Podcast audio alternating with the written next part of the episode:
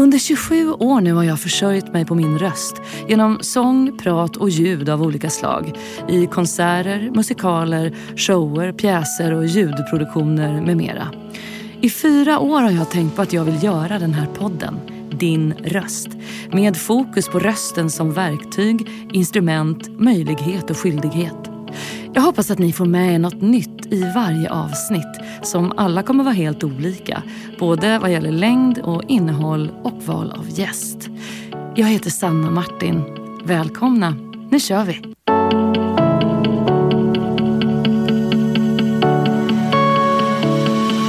Din röst.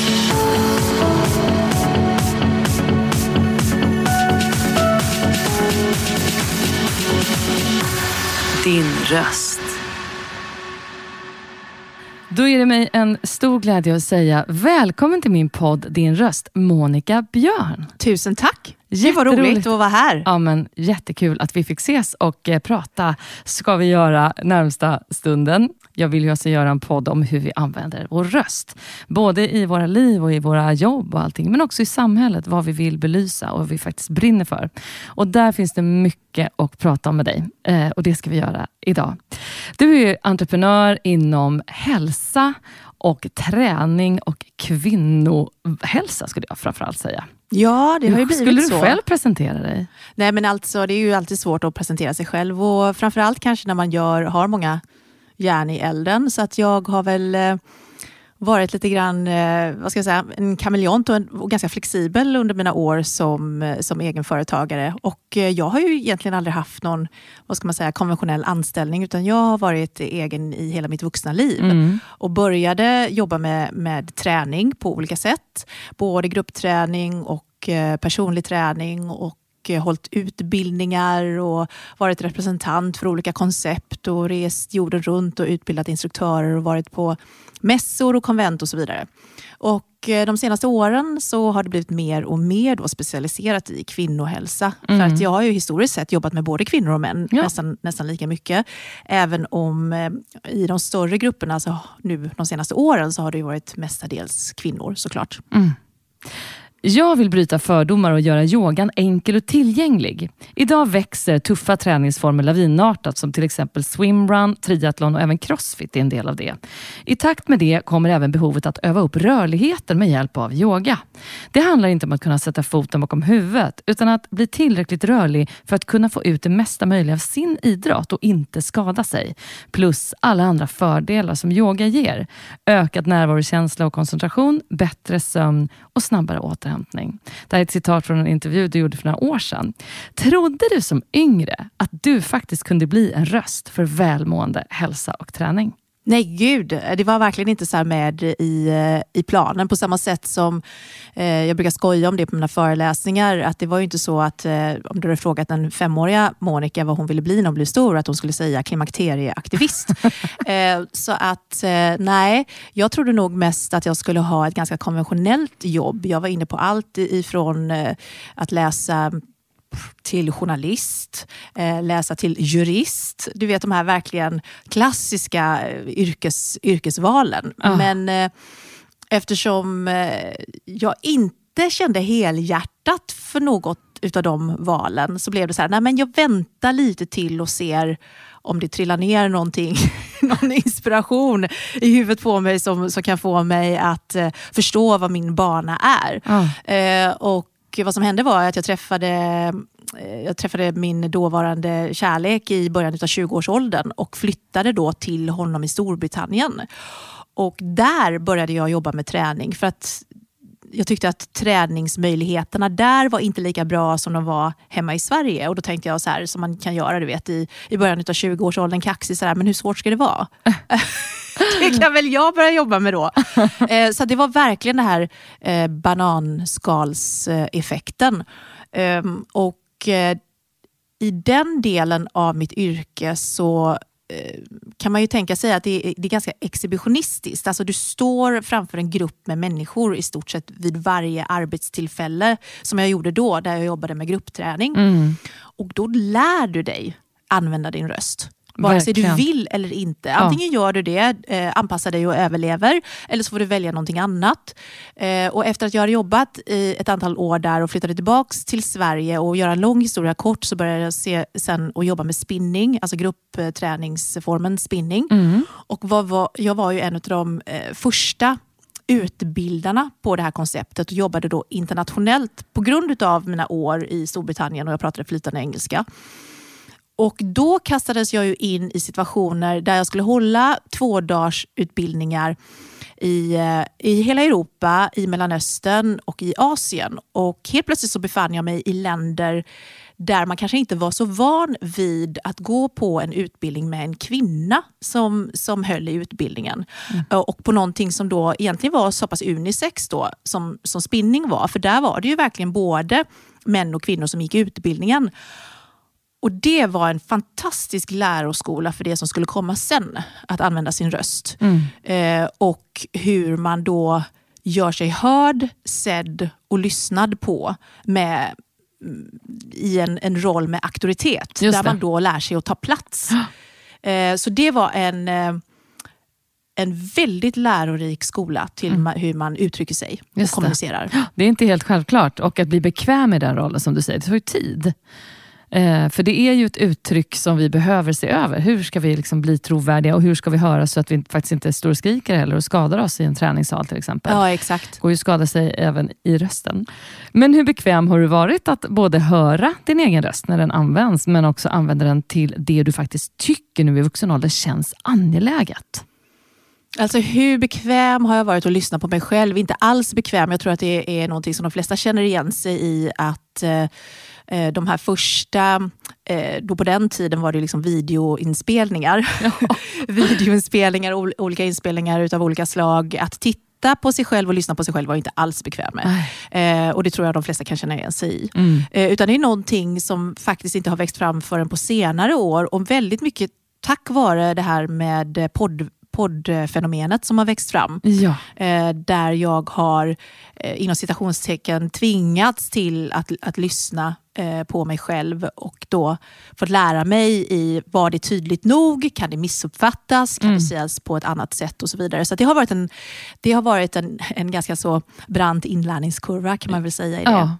Eh, när det gäller eh, att föra fram ett viktigt budskap så måste jag säga att alla de åren, så att jag, jag har jobbat med, med träning och friskvård i, eh, i 30 års tid, lite drygt nu.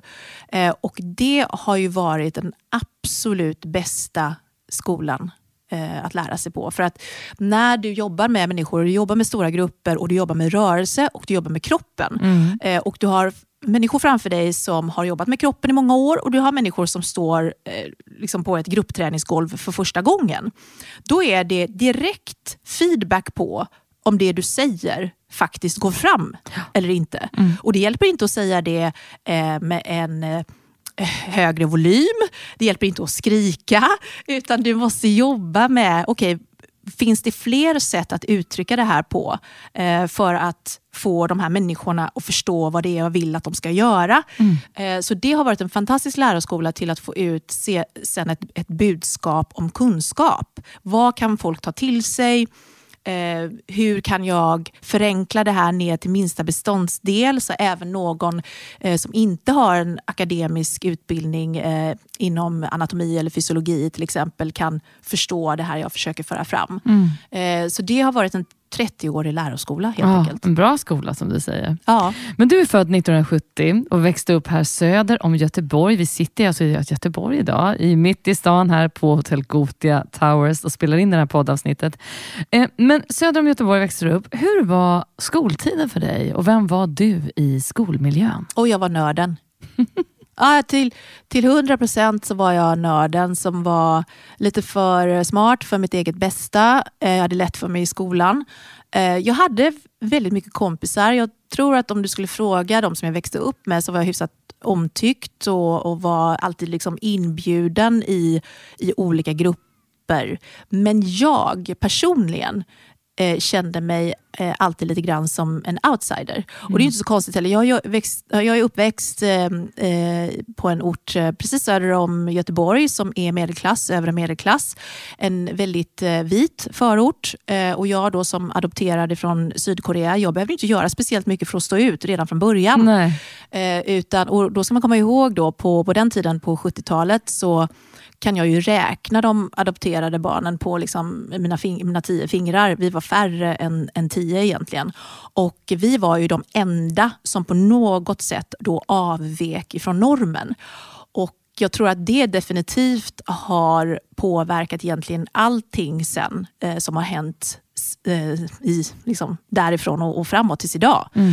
Eh, för på ett sätt så gör det också att man har strålkastarljuset på sig på ett annat sätt vare sig man vill eller inte. Ja. Och Då är det ett val man får göra där på vägen och det är inte helt lätt när man är i tonåren och försöker egentligen bara smälta in och vara som alla andra.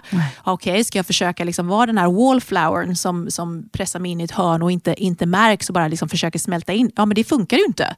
Nej, men då får jag väl kanske vara den som istället tar tar plats. Ja. Och Då ska man också komma ihåg då att, och det vet ju alla, liksom, alla har ju varit unga någon gång, eh, den här känslan i av att, eh, att, att bara smälta in Eh, och då kan man tänka sig då att jag hade ju dessutom, eh, jag har ju dessutom ett väldigt, väldigt kraftigt synfel. Eh, så att jag hade otroligt tjocka Coca-Cola-bottnar till glasögon och tandställning. Oh. så att det var ju verkligen om man tittar på såna här amerikanska collegefilmer och tänker sig liksom, eh, nörden, den pålästa nörden, så var det ju jag. eh, men jag tror att jag ändå ägde den mm. eh, hyfsat väl, den rollen. För att eh, jag har alltid haft en, ganska, en väldigt stark självkänsla och eh, utvecklat ett starkt självförtroende med tiden. Mm. Men självkänslan har funnits där egentligen sedan födseln tror jag. Wow. Vad bra och vad viktigt. Ja, det är en gåva tror jag. Verkligen. Som sagt, du är entreprenör inom träning och hälsa och din bana är väldigt spännande och bred tycker jag när man läser på lite grann. Eh, vad var ditt första jobb? Mitt första jobb var eh, sommarjobb. Jag började jobba väldigt tidigt. Jag var 13 och skulle fylla 14 och eh, ett av de absolut första jobben var på ett lokalt bageri. Och sen, eh, vi hade det hyfsat knapert när jag, när jag växte upp. Så att jag sommarjobbade, jag jobbade lov och helger. Egentligen då ifrån eh, den ja, 13,5-14 års ålder och eh, upp tills dess att jag flyttade hemifrån. Så att jag har alltid liksom kunnat försörja mig, mig själv. Och, eh, var det saker, dyra saker som jag önskade mig så fick jag spara ihop till dem själv. Eh, och lärde mig då ganska tidigt att okej, okay, är det något som jag vill ha så får jag jobba för det. Mm. Och Det är också något som jag är väldigt tacksam för idag. Eh, jag är inte rädd för att misslyckas, för att jag vet eh, och är eh, medveten om min egen kapacitet. Jag skulle liksom aldrig vara för fin för att ta ett jobb om det skulle krävas för att liksom klara livhanken. Mm, ja, precis. Och Jag tror att om man har det med sig i bagaget så blir man också mer det som folk kallar för modig och orädd. Mm. Vilket egentligen bara är att jag har en försäkran på att jag kan lita på min egen förmåga. Just det. Hur började din yrkesbana inom just träning och hälsa? Sen? Ja, så då hade jag flyttat till, eh, till Storbritannien. Jag flyttade till Skottland. Eh, jag var eh, 20, skulle fylla 21 och på den tiden så fanns ju inte EU. Nej. Så att det var ju egentligen inte lagligt för en svensk att jobba i, i Storbritannien utan arbetstillstånd. Mm. kreativ som man är då i den åldern så och jag hade ju den här idén om att men det här med träning verkar de liksom inte riktigt förstå här. Och Eh, på den tiden så gick det ju, och det var väldigt populärt i Storbritannien överlag vid den tiden för att gymbranschen hade ju inte växt upp till det som det är idag. Nej. Eh, så att jag använde besparingar. Jag eh, köpte en gammal rostig Ford Escort herrgårdsvagn. Jag fick tag i den första generationen utav steppbrädor som inte alls ser ut som dagens steppbrädor. Jag fick in 20 stycken i min, i min eh, lite skruttiga bil där om jag la dem på ett visst sätt.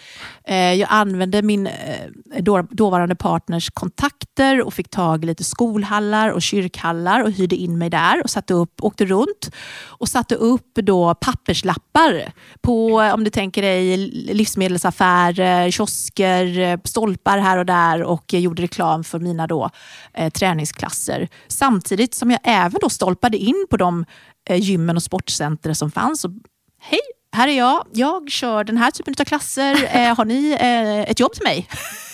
Underbart! Och eh, så tog jag då betalt, cash in hand. Eh, och eh, så började det. Wow! Och sen så sa du ju själv att du var med och introducerade spinning som träningsform.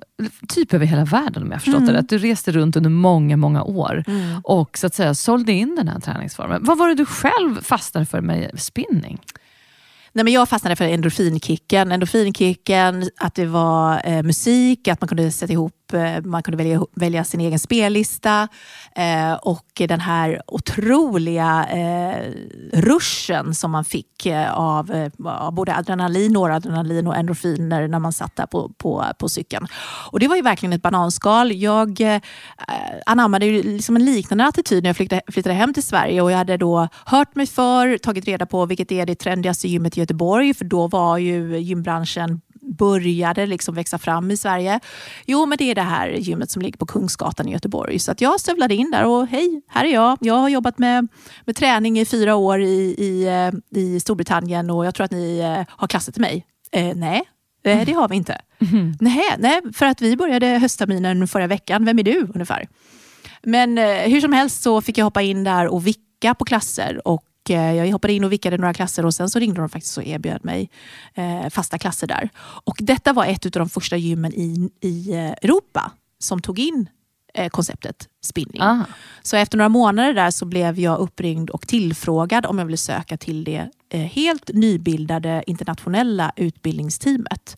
Jag sökte och kom med och, eh, och då visade det sig då att utav de eh, Eh, nio som gick utbildningen så var jag eh, en av dem som pratade bäst engelska. Så i lite drygt tio års tid så levde jag i en i en resväska. Jag pluggade faktiskt då på universitetet här i Göteborg under veckorna och sen så jobbade jag eh, internationellt eh, på helgerna.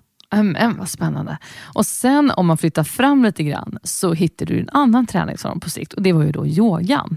Som du också beskrivit att du liksom såg som en blixtförälskelse och som jag nämnde i början, du såg det som ett liksom nödvändigt komplement till de här tuffare träningsformerna. Hur länge sedan började du? Hur var det som du började yoga? Och Jag- vad var det du blev så förtjust i? Jag började yoga 98 och då hade jag ju eh, rest, eh, jag hade ju mellan 100 och 150 resdagar med spinningen per år där i några år. Eh, och jag var så stel, jag var så stel, så stel, så stel och jag började liksom få, få, få, få den här ostbågsformen på, på kroppen. Och jag tänkte så här, jag är inte ens 30 än, ska det vara på det här viset? Eh, och började leta då efter en yogastudio. Då ska man komma ihåg, på den tiden så fanns ju inte Google. Det var inte så att du kunde googla fram vad finns det, vad finns det yoga där jag bor. Utan det var ju typ skicka ut röksignaler och hoppas på att någon Hoppas hörde av sig tillbaks. Så det tog väl kanske sex månader eller liknande till att jag fick eh, olika reko- rekommendationer. Eh, och började då, jag anmälde mig på en kurs. Eh, och på den tiden så fanns det i stort sett bara eh, en yogaform som hette ashtanga yoga här i stan. Eh, och började då för en fantastisk lärare och blev biten vid, vid, första, vid första tillfället. Och sen eh, drygt ett år senare så blev jag tillfrågad. Ja, men nu har, du är ju en av de få som vi känner som, som yogar. Skulle du kunna tänka dig att gå en utbildning och börja eh, hålla klasser? Så jag började hålla klasser där 99. Eh, och sen har yogan varit med mig liksom sen, sen dess. Går det en dag utan att du själv yogar någonting? Nej, men alltså det beror också på för att många tänker sig yogan att det bara är den fysiska formen av yoga där, där man gör olika, olika ställningar. Och väldigt många som inte yogar har liksom en, eh, en fördom kring att det är väldigt gymnastiska ställningar och att man måste vara väldigt vig för att kunna göra det. Men, men yogan är ju så mycket mer. Det är andningsövningar, det är meditation och det är faktiskt även en typ av förhållningssätt. Ehm, och ehm, Nej, alltså det finns ju det finns alltid någon, något utrymme under dagen där jag är medveten om andningen, där jag försöker ta en liten kort, kort paus för mig själv. Den fysiska yogan däremot, den kanske jag gör, ja, låt säga fyra till fem dagar utav, utav sju.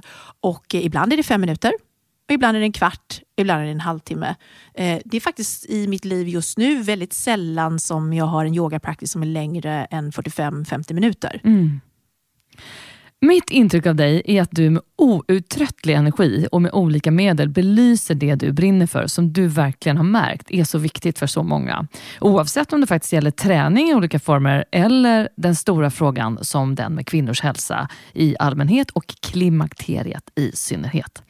Din första bok, Yoga för dig som tränar, kom ut 2018 och det gjorde även din mycket populära och viktiga bok Stark genom klimakteriet, som många känner till vid det här laget.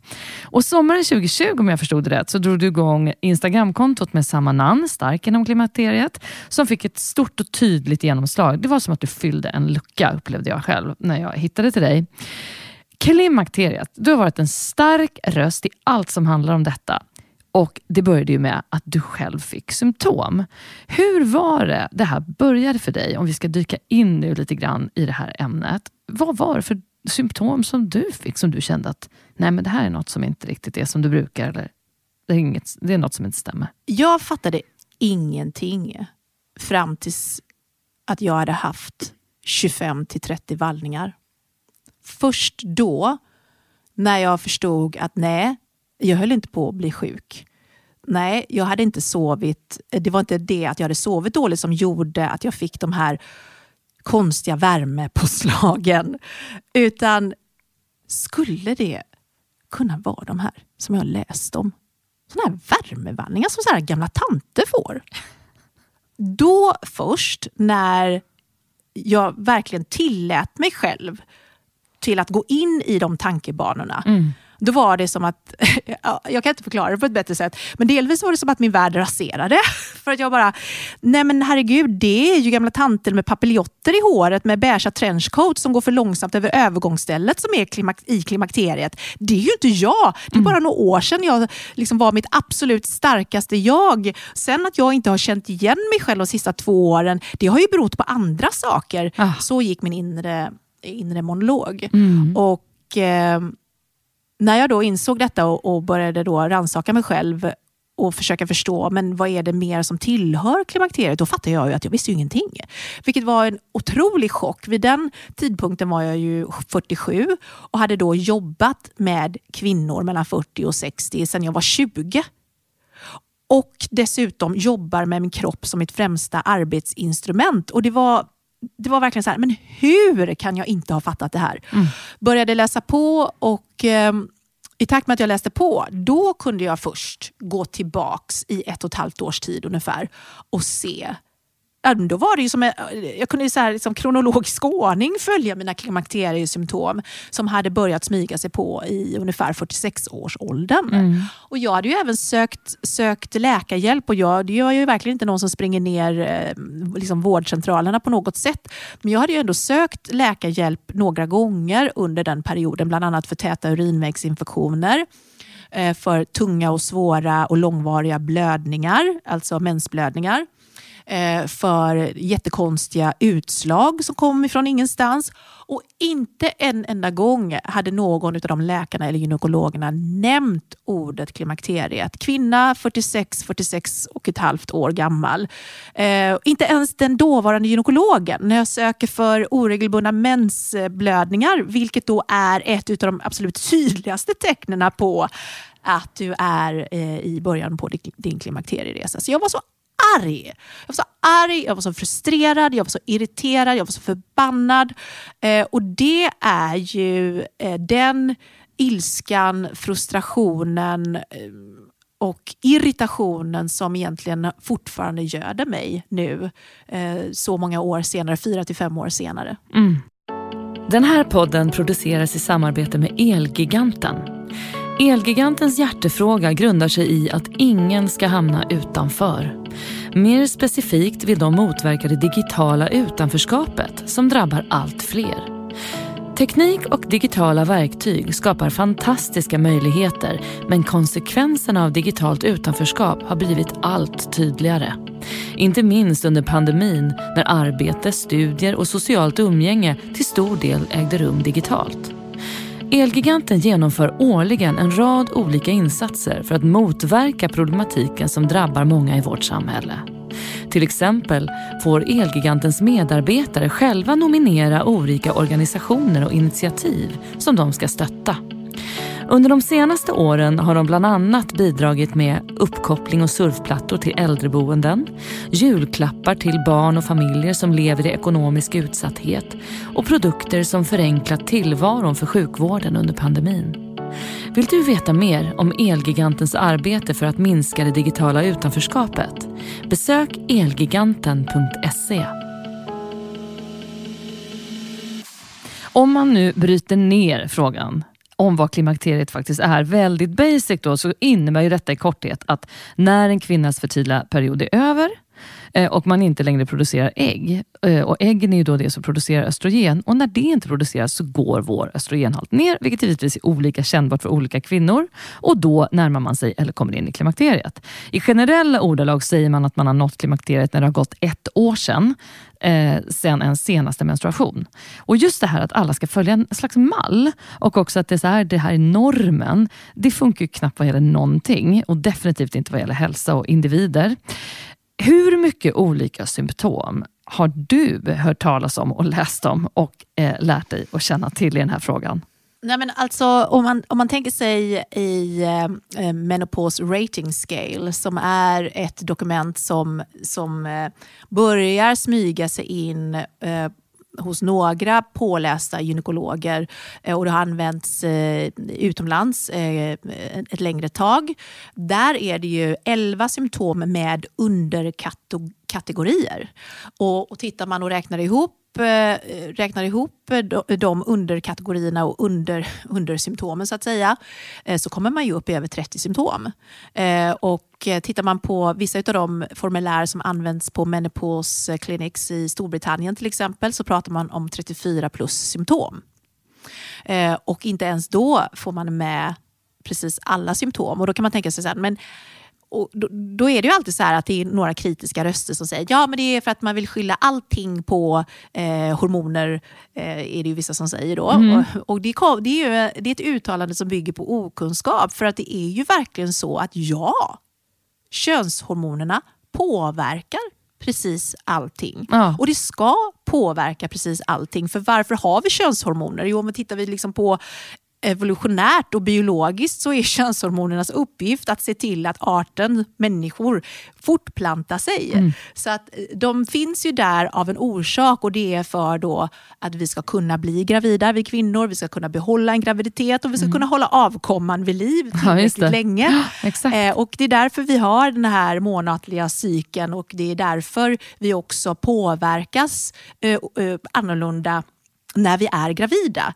Och av de som lyssnar eh, på den här podden och har upplevt en graviditet så tror jag att majoriteten av dem kommer att säga nej, jag mådde inte exakt likadant under min graviditet som jag gör när jag inte är gravid. Nej. Och jag mådde inte heller exakt likadant precis eh, veckorna och månaderna efter förlossningen eh, än vad jag gör när jag inte är gravid mm. eller inte har förlossat ett barn. Eh, så att det är viktigt att verkligen förstå det, att ja, det är verkligen så att, att våra könshormoner ska påverka allt. Och när jag säger allt så menar jag då vårt psyke, hjärnan, skelettet, bindväven, lederna, muskulaturen, de inre organen. Verkligen allting. Mm. Eh, och bara för, för att ehm, eh, förtydliga där kring vad klimakteriet är så är det ju då den, den medicinska termen menopaus är ju då när man har varit mensfri 12 månader i sträck. Och klimakteriet det används ju lite godtyckligt på det svenska språket. Så ja. jag brukar föredra egentligen att använda de engelska termerna, vilket då är perimenopause, det som på svenska har blivit lite slarvigt översatt till förklimakteriet. Mm. Och det är det är ju fortfarande så att vi har ägg kvar, men äggen börjar åldras och då blir det svårare för kvinnan att ägglossa, vilket då påverkar först nivåerna av progesteron i kroppen och sen efter en viss tid, och det är olika då från individ till individ, östrogennivån i kroppen. Eh, och det, är ju detta då som gör att det blir väldigt problematiskt i just perimenopos, alltså i förklimakteriet. För då blir det kaos mm. i kroppen.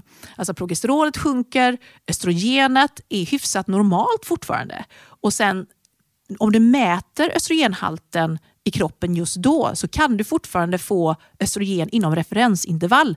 Men du har fortfarande symptom. Mm. För balansen mellan progesteron och östrogen är rubbad. Oh. Så det, det är viktigt liksom att förstå att den här processen vanligtvis startar i 40-årsåldern. Det här är en sån hel vetenskap alltså. Ja. Eh, som jag tänker, alltså det är så mycket som poppar upp i huvudet när du pratar.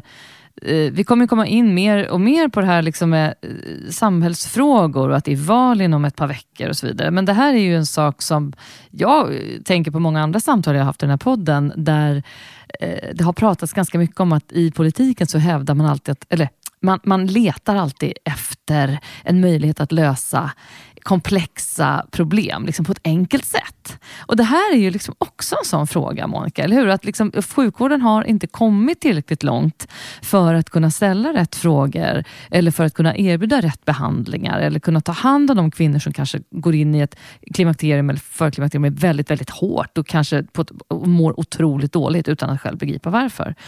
Men en sak som berörde mig när eh, vi pratade en annan gång och som jag, när jag läste om dig, det är ju i, under din resa när du själv beskrev att du liksom under tiden du fick symptom, när du kände att din tilltro till dig själv började svikta.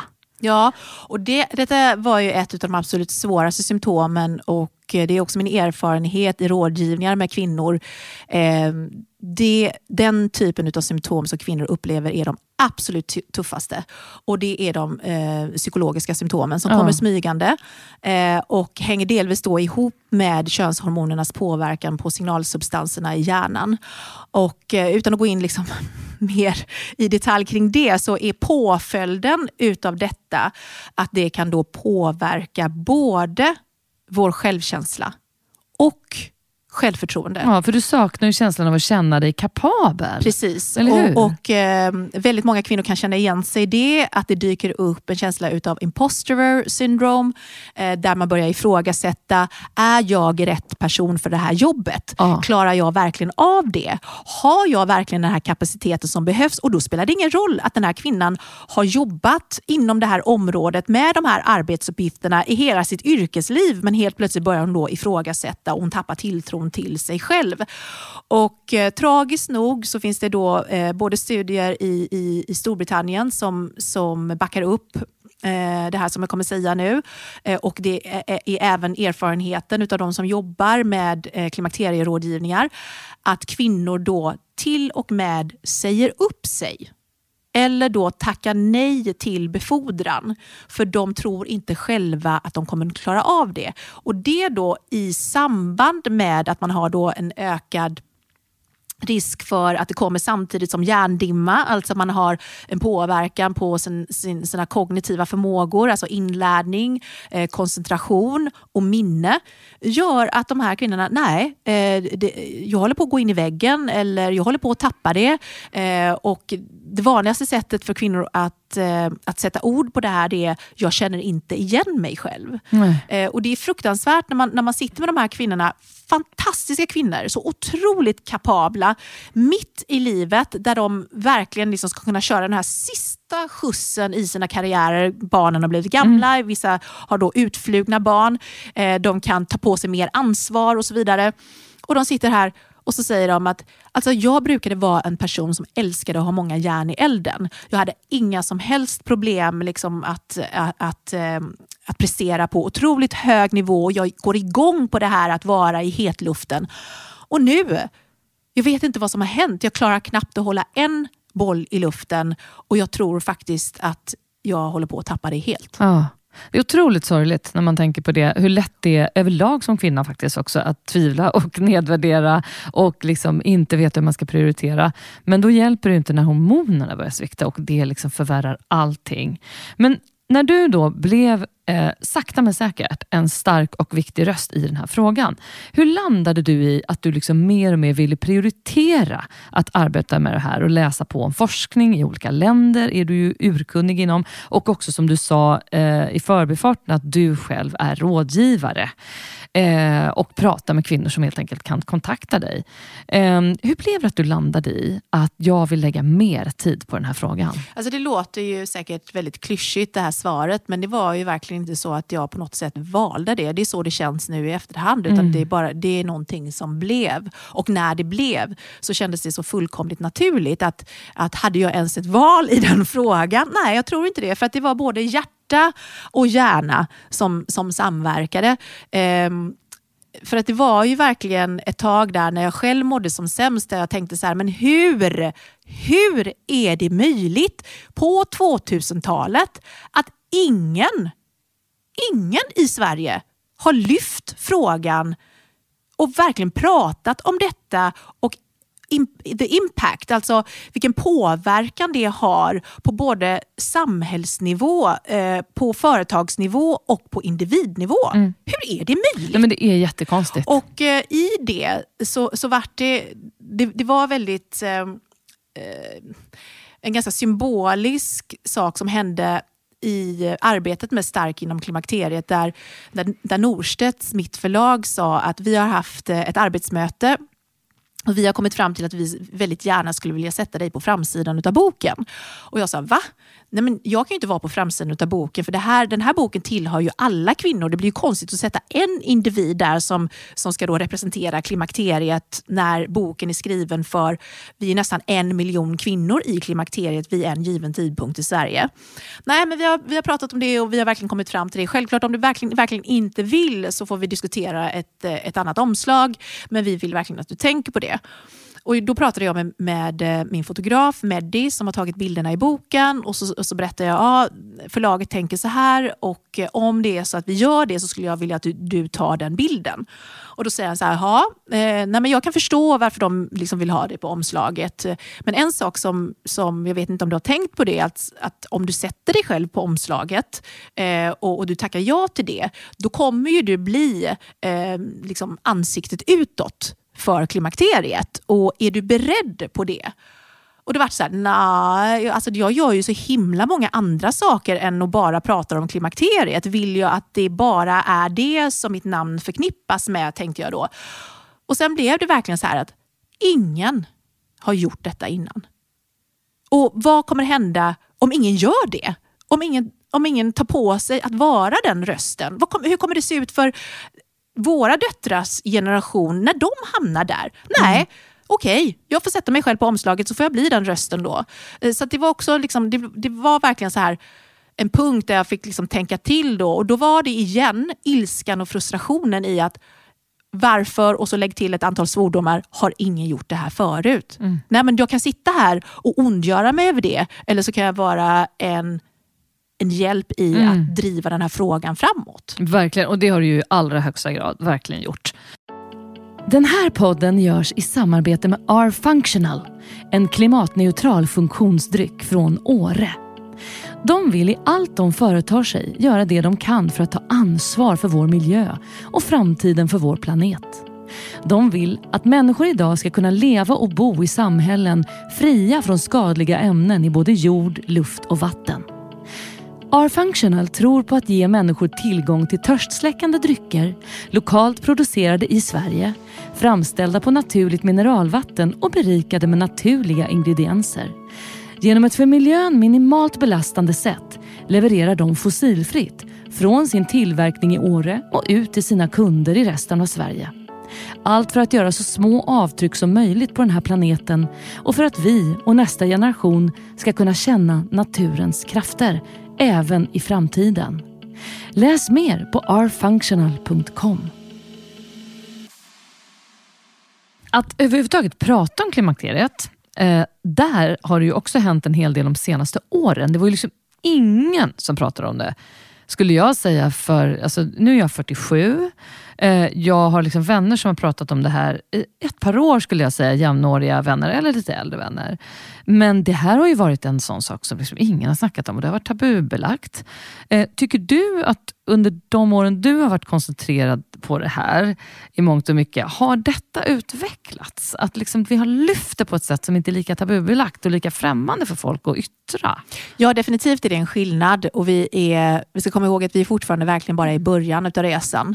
Mm. men sen är det ju också svårt att veta Eh, märker jag det mer för att jag är fast i min echo chamber och, eh, och omges då med, med män och kvinnor som är mer öppna till att, eh, att lyfta frågan. Så kan det ju vara, men min, min generella uppfattning är ändå att det pratas om mycket, mycket mer än vad det gjorde då 2018 när Stark inom klimakteriet först, eh, först kom ut.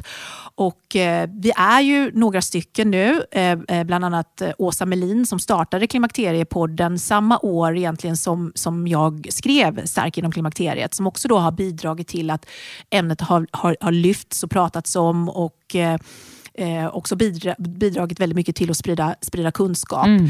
Eh, plus att jag får ju hela tiden input eh, via sociala medier och via mail och, och, kvinnor som hör av sig och kvinnor som stoppar mig på stan och, och, och delar med sig av sina berättelser. Att, att ja, man märker långsamt en viss förändring, men det går långsamt och vi är långt, långt, långt ifrån i hamn. Det finns fortfarande jätte jättemycket att göra eh, i att eh, göra ämnet mindre tabubelagt. Och det hänger ihop med så många andra saker som det här med att det är fult med kvinnligt åldrande. Medan eh, en mans åldrande det är lite sexigt och det är lite eh, snyggt liksom, med de gråa tinningarnas charm. Oh ja. eh, medan vi kvinnor vi liksom kämpar en, en kamp på så många olika plan där det här med då mina egna fördomar speglar det väldigt väl att jag förknippade klimakteriet med någon som var typ närmare antagligen 85 än 40. Precis. Eh, så vi har fortfarande en lång väg att gå. Ja. Men eh, jag har lite svårt själv personligen för när saker i samhället eh, blir liksom för hurtigt. Typ så här, ät det här, träna så här och eh, så löser sig allting. Eh, men om vi nu ska bryta ner det här. Eh, om man är en kvinna som har dundrat in i klimakteriet och upplever många svårigheter att liksom vara sig själv och mycket symptom som pockar på. Hur kan då olika komponenter hjälpa oss framåt i den här resan? Där kommer ju träning och mat och så vidare in. Vad skulle du vilja belysa där? Ja, jag skulle vilja säga, eh, jag skulle inleda med det som egentligen har blivit stark inom klimakteriets eh, slogan, vilket är kunskap i makt.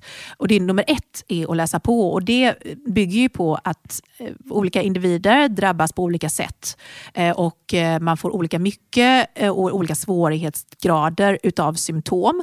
Så nummer ett är verkligen att läsa på så mycket man bara orkar och hinner med oavsett om man lyssnar på poddar eller, eller lyssnar på ljudböcker eller läser eller följer ehm, sociala mediekonton. Eh, och sen är det också väldigt viktigt att komma ihåg det att det är mycket, mycket vanligare att kvinnor förminskar sina egna symptom och svårigheterna utav dem och går alldeles för länge än att man söker hjälp för tidigt.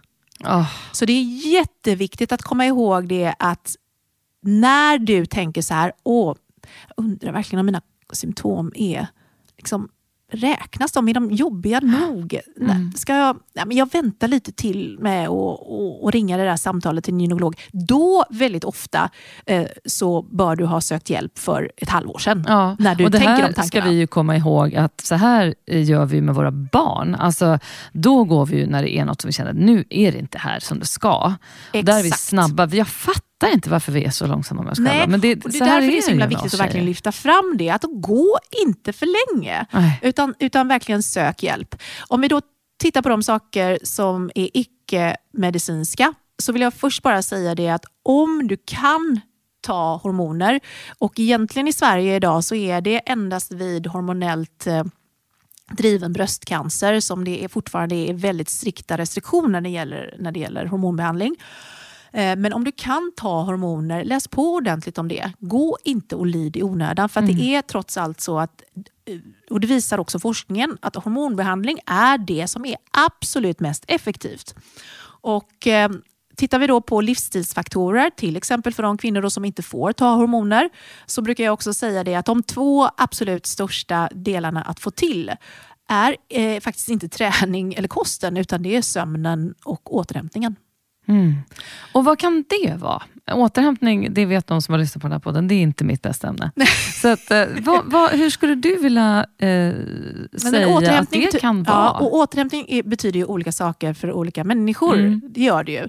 Eh, men här är det också viktigt att påpeka att jag, jag, jag coachar ju och rådgiver ju många kvinnor och eh, för en typ A-kvinna så kan återhämtning vara sta vild stavgång i ett eh, naturreservat till exempel. Eh, det är vanligtvis inte det som kvalificerar in för återhämtning om man då har klimakteriesymptom och man har sovit dåligt i flera månader. Mm. Utan då är, det, eh, då är återhämtning någonting som man gör som inte är prestationsbaserat. Någonting som man gör där man är lite grann bortom tid och rum. Alltså det kan vara att gå ut i skogen, mm. sitta på en sten, eh, lukta på mossan och bara känna vinden i ansiktet. Eh, gå ut och sätta sig på en klippa vid havet eller på en bergsknalle vid en sjö.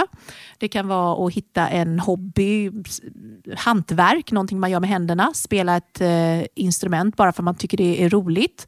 Eh, det kan vara att eh, lyssna på en ljudbok när man ligger i hängmattan. Eh, så mm. det finns olika saker. Jättebra. Och det är inte mm. liksom något som är, är rätt eller fel på det viset, mer än att om man vet att man är en högpresterande person, var verkligen ärlig med dig själv.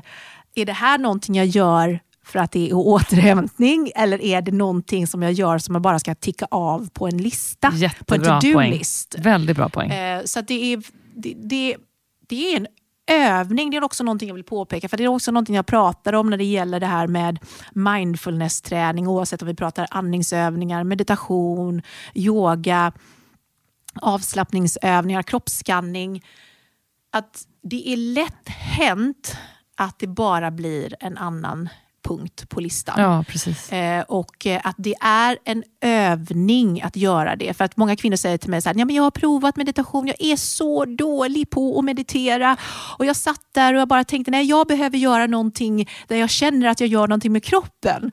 Och då brukar jag säga så här, jo men, men eh, om du inte styrketränar, skulle du gå in och försöka dra ett marklyft på 100 kilo det första du gör? Nej, det är klart jag inte skulle göra det. Nej, om du inte springer, skulle du försöka springa ett maraton det första du gör? Nej, det är väl klart att jag inte skulle göra det. Skulle du ha en förväntning på att du skulle kunna springa ett maraton det första du gör? Nej, det är klart att jag inte skulle göra det. Det är samma sak med mindfulnessen, mm. oavsett vad du väljer. Att du börjar i små munsbitar och var inställd på att du kommer möta ett motstånd. Det är självklart att du kommer göra det. Du är ah, nybörjare, du har aldrig gjort det förut. Och sen bara gör det igen, mm. igen och igen och igen urbra. Det här eh, relaterar direkt till tredje avsnittet. hade jag eh, inspirationsföreläsaren Kristina Stielli. Hon är inne på precis samma spår. Du liksom, vi måste öva oss till de här verktygen som kan hjälpa oss fram i, våra, i vår vardag. Väl, det tål att sägas av många röster, eh, många, många gånger. Men träning kan ju då såklart hjälpa. Eh, hur råder du kvinnor i och kring klimakteriet att leta upp träning som de mår bra? Finns det liksom någon form av vinnande koncept? Jag tänker att träning så lätt kan orsaka dåligt samvete. Ja. Eh, och på sociala medier så är vi där och, och geggar och jämför oss med varandra ständigt. Jag och mina vänner kring 50 klankar ju liksom ändå ner på våra kroppar. Trots att vi har levt så länge och vet att det bara är destruktivt. Eh, om man jämför hur man såg ut när man var ung och så vidare och glömmer att tänka på allt vi faktiskt bär med oss och har blivit och allt vi har lärt oss under åren som gått. Men hur, så hur kan vi eh, skärpa ihop oss, vi tjejer, och tänka både liksom på allt vi Ja, nu var det många frågor på en gång. Dels det, liksom, hur, hur sjutton kan vi tjejer så här, bli lite bättre på att zooma ut? Så här, det här är jag och det här klarar jag. Men också så här, om jag ska leta upp lite träning som funkar för mig här och nu, vad, hur skulle den kunna se ut? Nej, men jag skulle säga så här att eh, innan vi går in på den faktiska träningen och vad det, vad det skulle kunna vara, så skulle jag säga så här att om man är en kvinna eh, mellan, ja, mellan 40 och 50 som kan känna igen sig att man fortfarande har och bär på det här eh, känslomässigt störda beteendet gällande mat, eh, gällande sin egen kropp, eh, att man har ett ohälsosamt, eh, en ohälsosam relation helt, helt enkelt, både till kroppen och till till mat och, och kost och att man eh, är liksom på ständigt olika bantningskurer och bantningsdieter. Eh, då är det, om man har möjligheten till det, och jag har full respekt att alla har inte den, den, den ekonomiska möjligheten till exempel att ta, ta hjälp av en, en terapeut. Men jag skulle säga att, att ta hjälp av en, en proffsigt kunnig person, eh, oavsett om det är en psykolog eller en terapeut, är oerhört viktigt för att kunna bryta sitt tidigare mönster. För mm. Jag kan sitta här och berätta hur man kan tänka kring, kring liksom träningen och kosten, men om, om grundproblematiken ligger mycket djupare än det så kommer man ändå väldigt ofta att falla tillbaka i gamla tankemönster och gamla tankespår ja. kring sig själv och eh, sin egen självbild.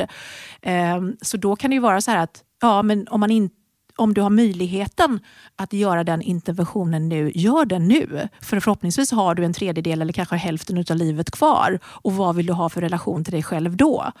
Om man inte har den möjligheten att ta professionell hjälp så skulle jag säga att det, kan börja i att man ställer sig själv liksom lite djupare frågor. Mm. Hur vill jag må i mig själv och min egen kropp? Inte bara om fem år, men om 15 år, om ja. 20 år, om jag har turen att få leva i 25 år till. Hur ser jag mig själv som 70-åring, som 75-åring, som 80-åring? Vad vill jag kunna göra i min kropp och i mitt huvud när jag är så pass gammal?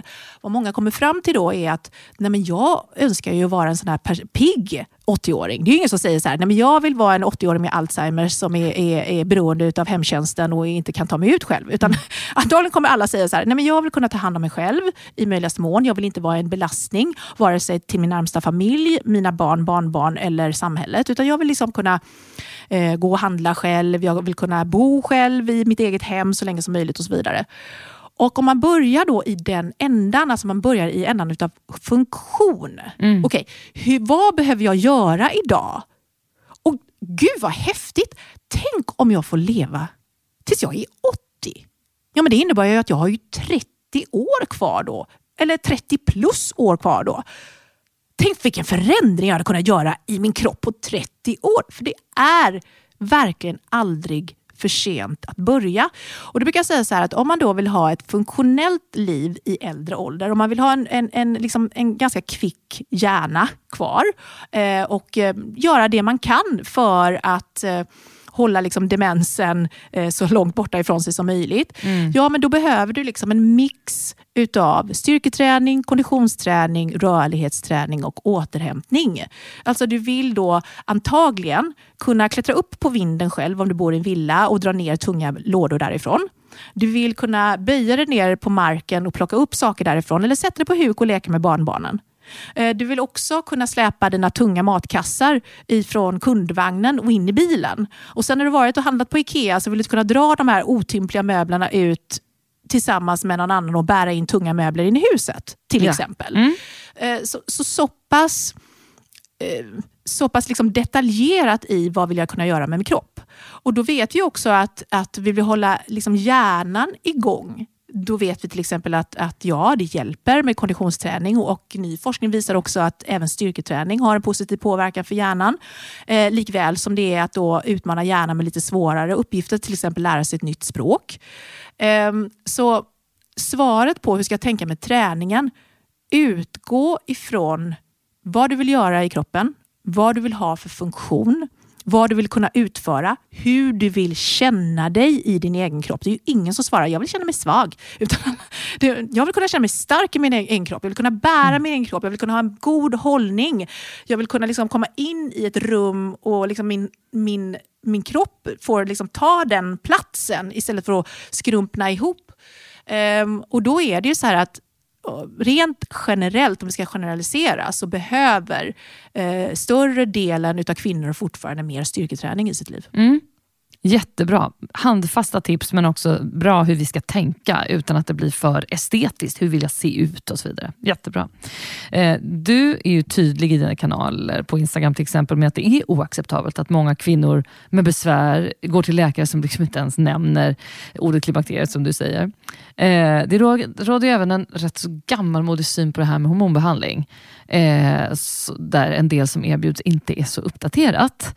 Eh, om vi bara tar som en liten minilektion i det här Monica. Du nämnde förut att östrogen och progesteron, det är ju de hormonerna i våra kroppar som förändras under den här perioden. Eh, och det finns ju hormonbehandlingar att få med syntetiska versus bioidentiska hormoner. Vad vill du liksom kort säga om detta? Eh, först kanske kort, liksom, vad är det som händer med östrogen och progesteron och sen hur vi kan hjälpa kroppen på traven. Mm.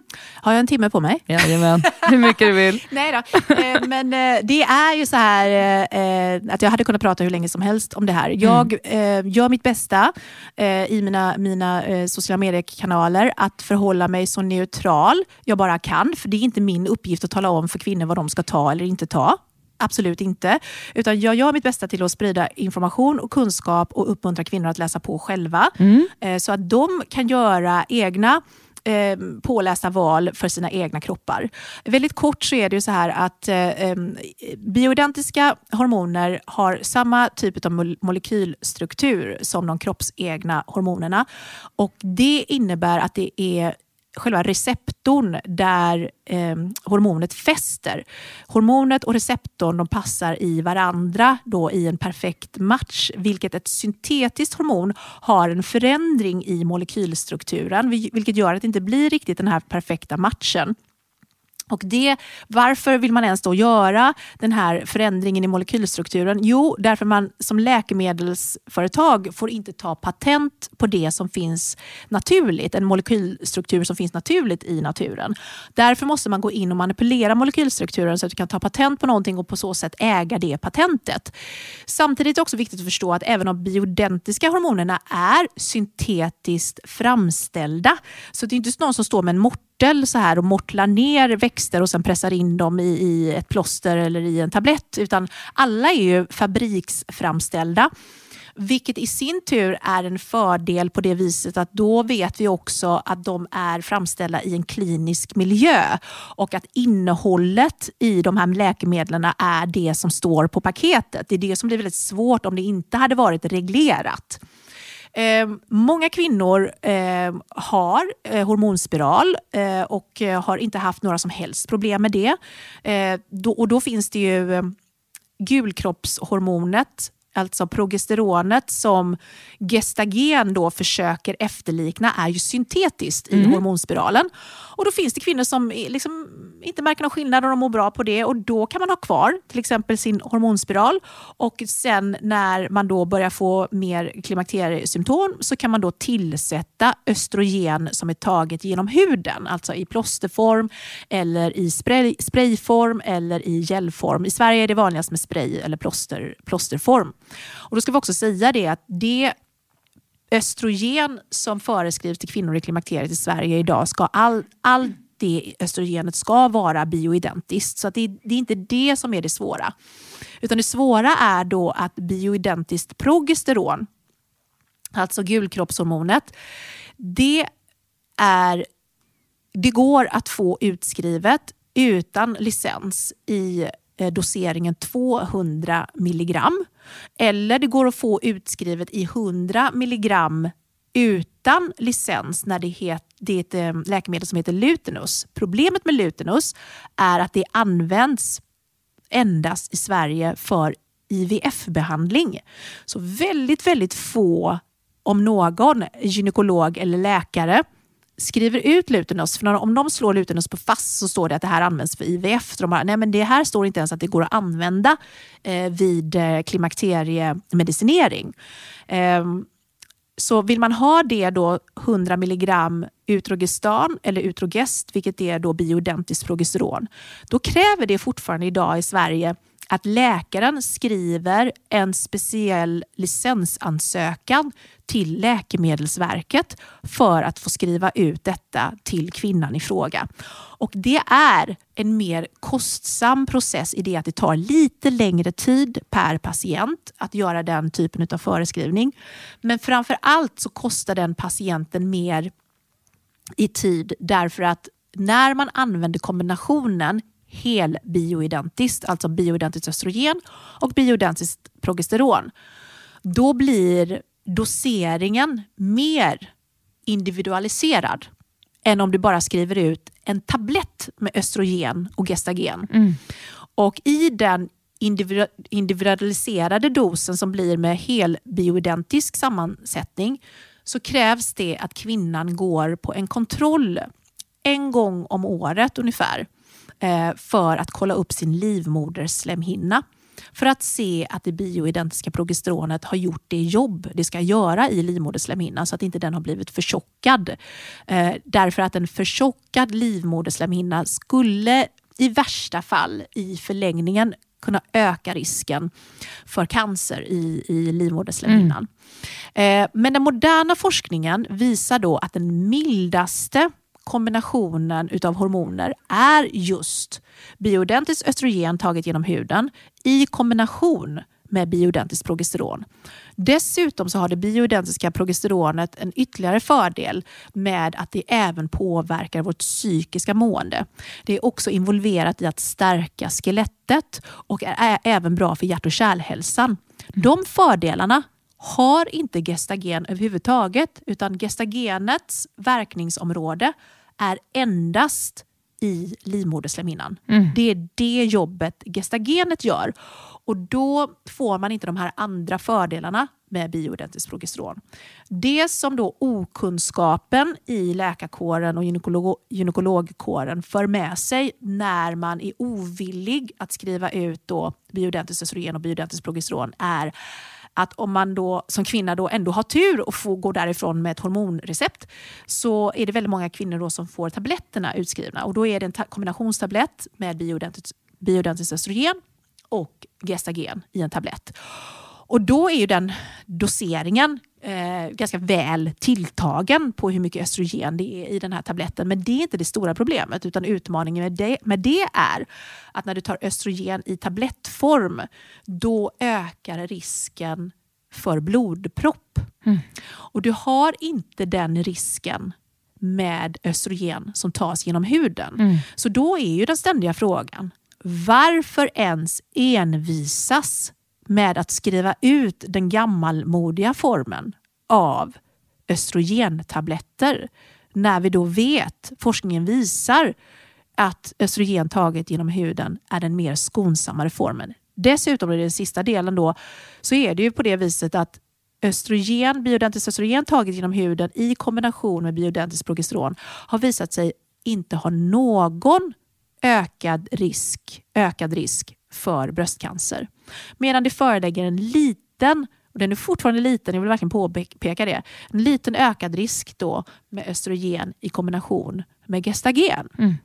Eh, och, och, och, igen, verkligen så här. Vi vet också till exempel att om man äter eh, en bra näringstät, näringsrik diet och man rör på sig och man är, man är aktiv då eh, kan man hjälpa till med sina livsstilsfaktorer att minska risken för olika cancerformer. Så jag vill absolut inte heller skrämma upp någon.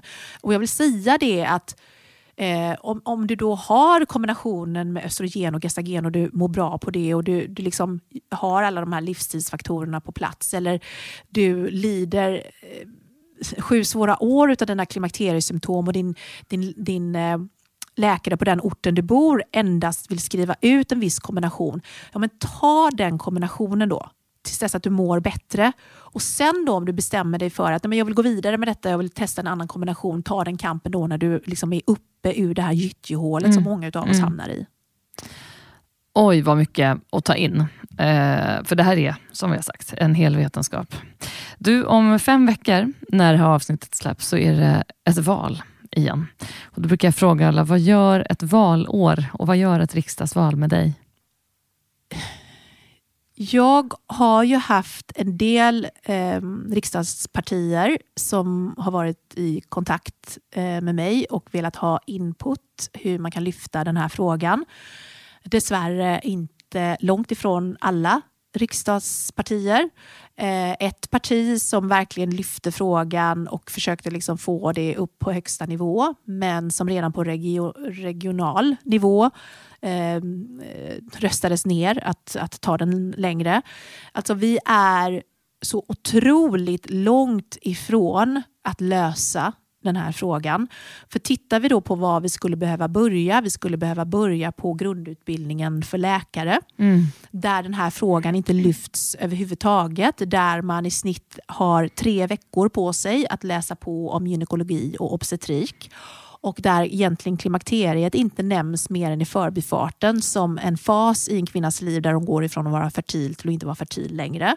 Eh, där man fortfarande på läkarutbildningen pratar om riskerna med hormonbehandling. Inte fördelarna utan riskerna. Och där man fortfarande envisas med att nämna antidepressiv medicin som ett alternativ då till den här riskfyllda hormonbehandlingen. Alltså vi är så långt bak där och vi är så långt ifrån en lösning att vi, på mina sämsta dagar så är det liksom verkligen bara så här, är det ens någon idé? Mm, Gör det någon skillnad att det är riksdagsval i Nej, år? Men jag håller med. Eh, en sak som jag har frågat ibland i andra samtal, eller som jag har nämnt, det är väl att jag själv kan tycka att i en del frågor, eh, men ganska ofta generellt faktiskt i svensk politik, så är man ganska kass på att snegla på hur andra länder är framgångsrika i olika frågor. Hur ser du på det? Finns det något land eller några länder vi verkligen kan snegla på med fördel i klimakteriefrågan? Ja, och det är ju ett land som står ut där och, och lustigt nog faktiskt får jag ändå säga att det är Storbritannien, att det är okay. England som mm. går eh, i bräschen där. Och vad är det de gör som är så rätt? Så Delvis vad de gör är att de har kommit mycket, mycket längre med att lyfta klimakteriet på arbetsplatsen. Man har förstått där att om vi inte går in och gör interventionen nu så kommer vi förlora så mycket värdefull arbetskraft och så mycket värdefull erfarenhet i alla dessa kvinnor som sjukskriver sig eller faktiskt slutar sina jobb. Och Det kommer kosta samhället miljarder pund. Eh, och Man har också tittat och gjort undersökningar på NHS som är National Health Service som är deras sjukvårdssystem. Där majoriteten av de, eh, den största enskilda gruppen som jobbar inom NHS är kvinnor i klimakterieålder och där man ser då en väldigt oroväckande trend i att många slutar, går ner i halvtid eller deltid när de hamnar i klimakteriet. Vad de också gör är att man lyfter frågan på högsta nivå där det då är eh, folkvalda där är det mycket enklare. De har ett system där man kan gå in och påverka folkvalda till att, att lyfta frågan i parlamentet, mm. vilket också har skett. Och där, där man bara på så kort tid som, som två, tre år har fått in ämnet klimakteriet som en del utav utbildningen i grundskolan. Man pratar om det där. Eh, där man har lyft frågan kring att man ska subventionera eh, hormonbehandling eh, där man också eh, har, har, lyckats med att sprida kunskapen på ett helt annat sätt. Där man har fått eh, parlamentariker, manliga parlamentariker till att gå med på Eh, att eh, det här uppmärksammades på, på några klimakterieaktivisters konton för bara någon månad sedan. Eh, eh, där de gick med på att ehm, sätta på sig elektroder. De fick testa hur känns det att ha en värmevallning. Eh, och det, det blev väldigt liksom medialt uppmärksammat. Mm. Det skrivs som i media på ett helt annat sätt med en helt annan ton. Ah. Så där är man hästlängder wow. Sverige. Forskning generellt kring eh, kvinnors hälsa. Eh, alltså flickor och kvinnor är ju överrepresenterade vad gäller sjukskrivningar till följd av psykisk ohälsa. Kvinnosjukdomar är ofta lågprioriterade inom forskningen och många gånger saknas kvinnor till exempel i forskningsstudier överhuvudtaget. Och Det är ju helt stört när man tänker på det. Framförallt så saknas forskning inom typiska kvinnosjukdomar som endometrios, inkontinens, fibromyalgi, migrän, utbrändhet och sjukdomar kopplade till eh, graviditeter. Demokratin generellt har ju sina utmaningar idag, men när jag läser om det här så blir jag så förbannad för att det här är ju en demokratisk utmaning. Det här blir ju liksom helt skevt. Vad skulle du säga att eh, vi skulle kunna göra åt det här? Eller att vi måste göra åt det här? Ja, jag önskar ju att jag kunde säga så här att vi behöver påverka politiskt och få politikerna, politikerna till att lyfta frågan eh, på, på högsta instans. Se till att man får in eh, ämnet på, på läkarutbildningen. Eh, se till att man har ett regelverk kring vilken kunskap som behöver nå ut på arbetsplatser och vilket ansvar samhället behöver ta i de här frågorna. Samtidigt kan jag se att det ska hända inom överskådlig framtid? Jag önskar jag kunde säga, svara ja på den frågan, men, men, men tyvärr inte just nu. Mm. Och eh, Det är också viktigt att förstå då att det ändå hänger ihop med så många andra jämställdhetsfrågor i samhället. Att Det här är inte en fråga som liksom svävar fritt utav sig självt, utan det hänger ihop med eh, andra insatser och, och, och, andra väldigt stora viktiga frågor som inte heller lyfts på samma sätt. Vi tycker då liksom att ja, men vi är ett av, av världens mest jämställda eh, länder. Men vi kan ju inte luta oss mot det hur länge som helst Exakt. om vi inte agerar i Precis. de här frågorna. Det går inte att säga det längre ens. Exakt exakt. Så att jag, jag har liksom inget riktigt bra, bra svar på hur vi kan liksom lyfta den frågan vidare och komma, komma ifrån den platån där vi befinner oss just Nej, nu. och vi behöver ju se action. Vi kan inte bara höra det pratas om det här. Utan vi behöver ju se att det faktiskt är folk som tar det på allvar. Precis som du säger att vi kvinnor ska göra. Och nu ska du få en fråga av min eh, gäst som jag pratade med förra veckan. Då träffade jag artisten och sångerskan Helene Sjöholm som ställde en fråga till dig. Du ska få skicka med en fråga till en kommande gäst. Mm. Jag ska prata snart med eh, en eh, hälsoexpert och kvinnovårdsexpert och klimakterieexpert som heter Monica Björn. Men bing! Rätt! Bing! I rätt mål i här.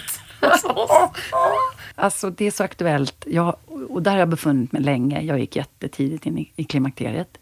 Så att jag kanske börjar komma ur det. Det var en chock på något sätt att, att så tidigt förändras. Men där är rösten intressant. Jag skulle vilja prata, kanske fråga om det. För att vi, apropå slim, sl- slim, slemmet som försvinner på alla jättemånga tråkiga ställen.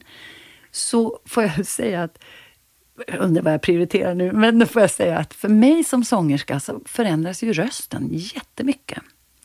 Där kan jag återigen känna, jädra karar. Ja jävlar vad glider de Vad fram de glider livet. fram och kan sjunga. Lyssna på de här gubbarna som låter skitbra ända upp i 70 80 Helt års galet. Och där, vi kanske kan, vad kan man göra där? För att rösten förändras ju jättemycket. Urbra fråga. Slemmet är så viktigt. Nej, men Hur? hjälp oss med slemmet Monica. Den skickar vi med. Med sångrösten som, som faktiskt tar stryk av klimakteriet. Ja, du hör ju själv. Det var en mycket tydlig och bra fråga från Helene eh, till dig. Vad har du att säga om det här med sångrösten och rösten och slemmet i luftrören under klimakteriet? Ja, det är ju verkligen på det här viset att alla slemhinnor påverkas och precis som, som He- Helene är inne på här så självklart kommer det även då påverka rösten och röstläget och det här otroligt, det enda instrumentet man har då, verktyget som, Mm. som sångerska. Jag önskar att jag kunde liksom ge något bra så här, husmorstips. Gör det här så kommer det fixa sig. Men mitt svar är verkligen, kan du ta hormonbehandling? Ta hormonbehandling. Mm. För det är verkligen på det här viset att eh, man producerar mindre saliv i munnen eh, under och även efter eh, klimakteriet. Eh, och, eh, Tittar man då på olika åkommor i munnen som till exempel burning mouth syndrome. Det är en, en å- åkomma då som kan uppstå i samband med klimakteriet men även då att vi har då vi har mindre saliv i munnen så blir vi också mm, en större riskzon för karies till exempel. Förutom det här då att, att även rösten i sig påverkas. Så om det då är så att det är mitt jobb och du kan ta hormonbehandling, ta hormonbehandling. Mm. Vänta inte för länge. Det skulle jag också lägga till här då. Det har vi pratat om tidigare i podden här. Och det är ju verkligen det här för att vad forskningen visar är att du får absolut bäst resultat om du inleder hormonbehandling när symptomen är aktuella. Så det är ytterligare liksom en brasklapp till de kvinnor som bara väntar och väntar och väntar och väntar. Nej, men jag provar det här naturliga, jag provar det här naturliga och de, herregud, vad, vad de lägger mycket pengar och experimenterar fram och tillbaks. Nej, kan du ta hormoner, ta hormoner. Mm. Bra. Du är förälder, mamma. Vad vill du helst att ditt barn ska få med sig ut i livet från dig? Jag önskar att Robin får med sig ett mod.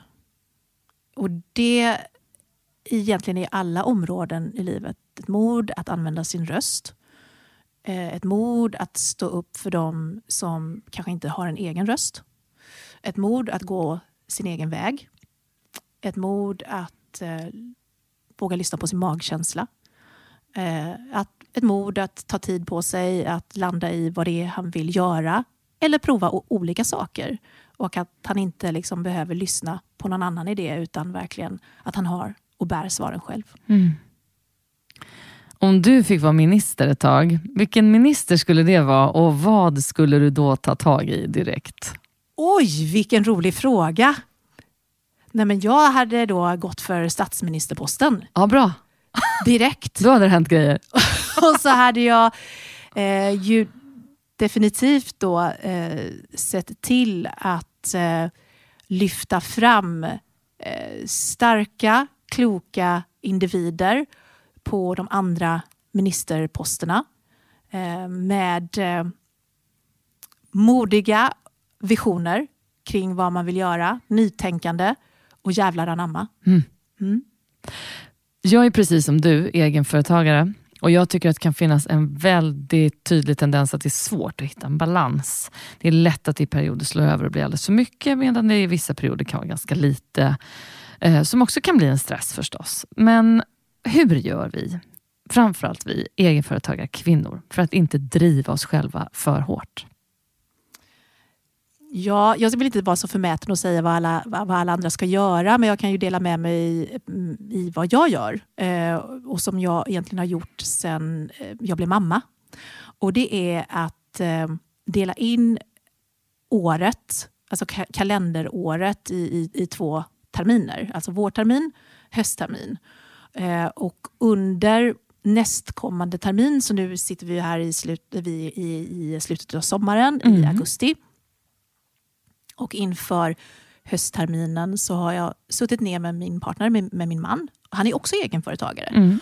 Så då sitter vi ner med våra kalendrar och planerar in den lediga tiden först. Och så blockar vi den. Och där får vi inte boka in något jobb, utan där har vi blockat tid tillsammans. Eh, och sen så bokar jag jobb runt den tiden. Otroligt bra tips. Det där ska jag ta till mig. För mm, det där är, är inte jag jättebra på. Ja. Otroligt bra. Handfast och skönt mm. att det är den lediga tiden vi ska ja, börja den. med och kika vart för, den ska in. För prioriterar ja. du inte den så kommer det inte hända Nej, av sig självt. Inget vi inte prioriterar blir ju av. faktiskt. Hur vill du helst använda din röst framöver? Ja, jag eh, planerar och hoppas att jag får chansen till att fortsatt kunna använda min röst till att utbilda, sprida kunskap, inspirera eh, och eh, se till att vara en del i den här förändringen till en förbättring kring eh, klimakteriet och kvinnovården i Sverige. Tack snälla för att jag fick prata med dig om allt det här Monica och för din kunskap som du så generöst delar med dig av. Både här och i dina kanaler och i dina böcker och föreläsningar. Tusen, tusen tack att du ville höja din röst hos mig. Tack Sanna. Tack alla ni som har lyssnat den här veckan också. Och tack till Elgiganten för att ni vill vara med och stötta det här projektet. Och även tack till R-Functional för att ni vill vara med och stärka det demokratiska samtalet. Vi hörs nästa vecka. Hej då!